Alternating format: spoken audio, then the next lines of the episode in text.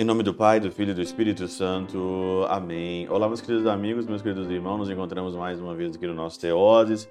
Viva de Coriés, Pero Cor Maria, nesse domingo, hoje, dia 23 de janeiro de 2022.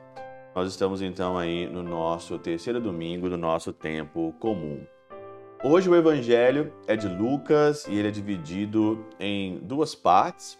Nós vamos então aqui meditar Lucas 1, de 1 a 4 e depois o capítulo 4, de 14 a 21. São duas partes. A primeira parte é uma parte muito introdutória. Quais são os motivos que Lucas escreveu o evangelho dele? Nós estamos aqui praticamente no começo desse ano litúrgico. Por que, que Lucas escreveu? E aqui aparece um nome no versículo 3, Teófilo. Né? Teófilo. E o nome grego aqui, Teófilo, é muito interessante, que São Beda, na Catena Áurea, diz o seguinte: Teófilo significa o que ama a Deus. Né? Teo, teo, que é Deus aqui, e filo, que é aqui um amante, que é um amor, que é a terceira variação aí do amor. Então, Teófilo é o que ama a Deus ou o amado de Deus. Porque todo aquele que ama a Deus também deseja ser amado por Deus. Então todo aquele que ama a Deus também deseja ser amado. E aqui o caminho do amor, ele é livre porque Deus ele nos amou por primeiro.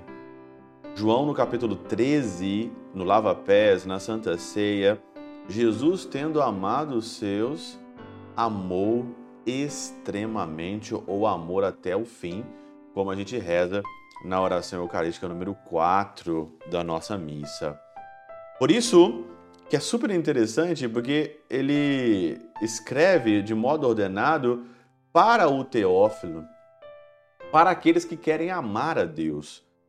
O Evangelho é para aqueles que querem amar a Deus, se sentirem amados, serem amados. Crê que o Evangelho tenha sido escrito para ele ofertado como presente sobre a condição de que se conserve a joia tão preciosa. Que o Evangelho foi escrito para ele.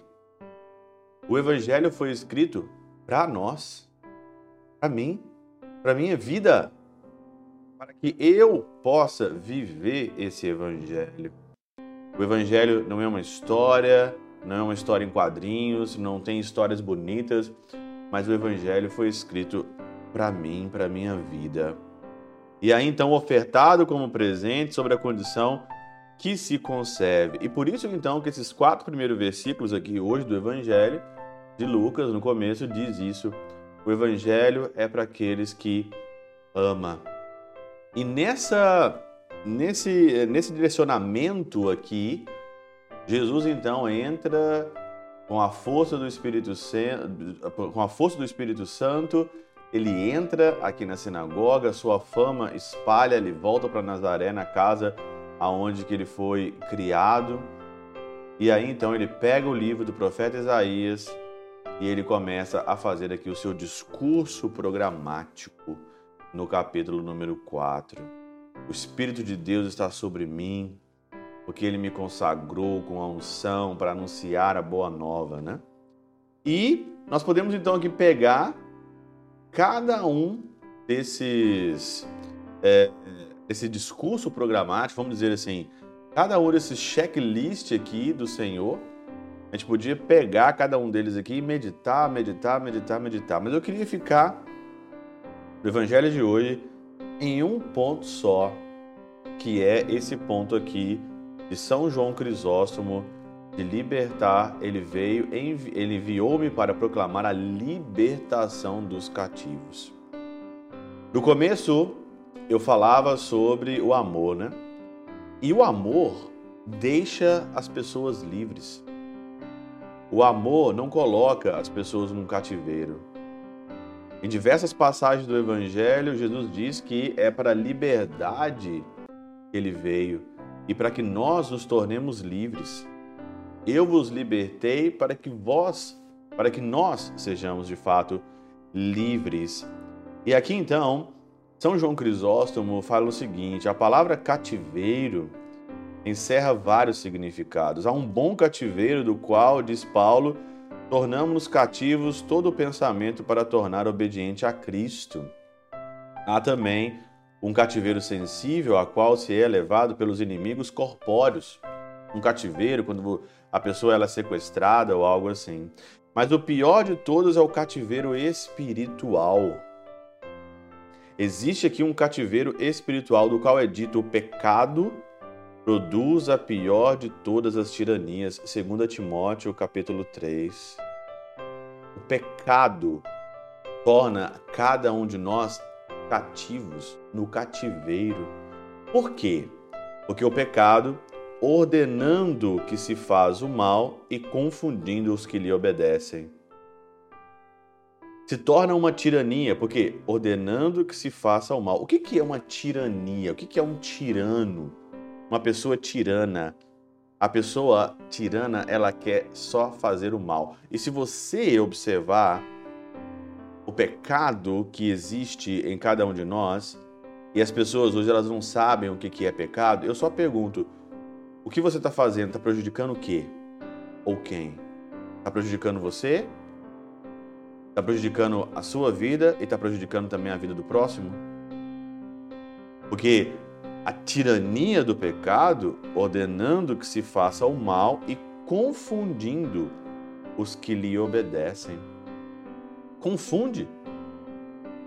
O pecado confunde tudo, confunde a nossa cabeça, confunde a ordem natural das coisas.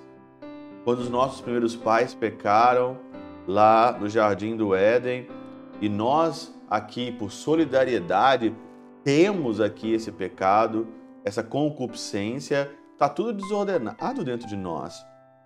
E se você der vazão, se você der aqui é, é, sentido para a desordem que está dentro de você, você vive de fato totalmente desordenado. Você vive totalmente cativo, preso. Quantas pessoas hoje estão presas? Quantas pessoas hoje não largam o álcool, a bebida, a droga, o sexo desenfreado. Quantas pessoas hoje não conseguem mais, são presas a uma pessoa, são presas a uma determinada situação, não são livres. Mas que amor é esse? Que amor é esse que hoje o mundo prega que tudo eu posso fazer, tudo que me der na telha, tudo que me der na minha cabeça eu posso fazer e as pessoas cada vez mais presas, as pessoas cada vez mais deprimidas, as pessoas cada vez mais sensíveis, as pessoas cada vez mais no seu egoísmo, na sua vidinha medíocre, na sua vidinha de segunda a sexta, de sábado, domingo, faz uma coisinha ali e elas dizem que amam. Que amor é esse? Que amor é esse que você não é livre? Que amor é esse que você está amarrado? preso. Que amor é esse? E aí então você pergunta para mim, padre, como é que a gente pode se tornar livres? E aqui então, no versículo 20 do Evangelho, depois que fechou o livro, entregou o ajudante e sentou-se. Todos os que estavam na sinagoga tinham os olhos fixos nele. Você quer ser livre? Tenha os olhos fixos em Jesus e no Evangelho. Faça do Evangelho o Evangelho para você. Faça de Jesus o teu amigo.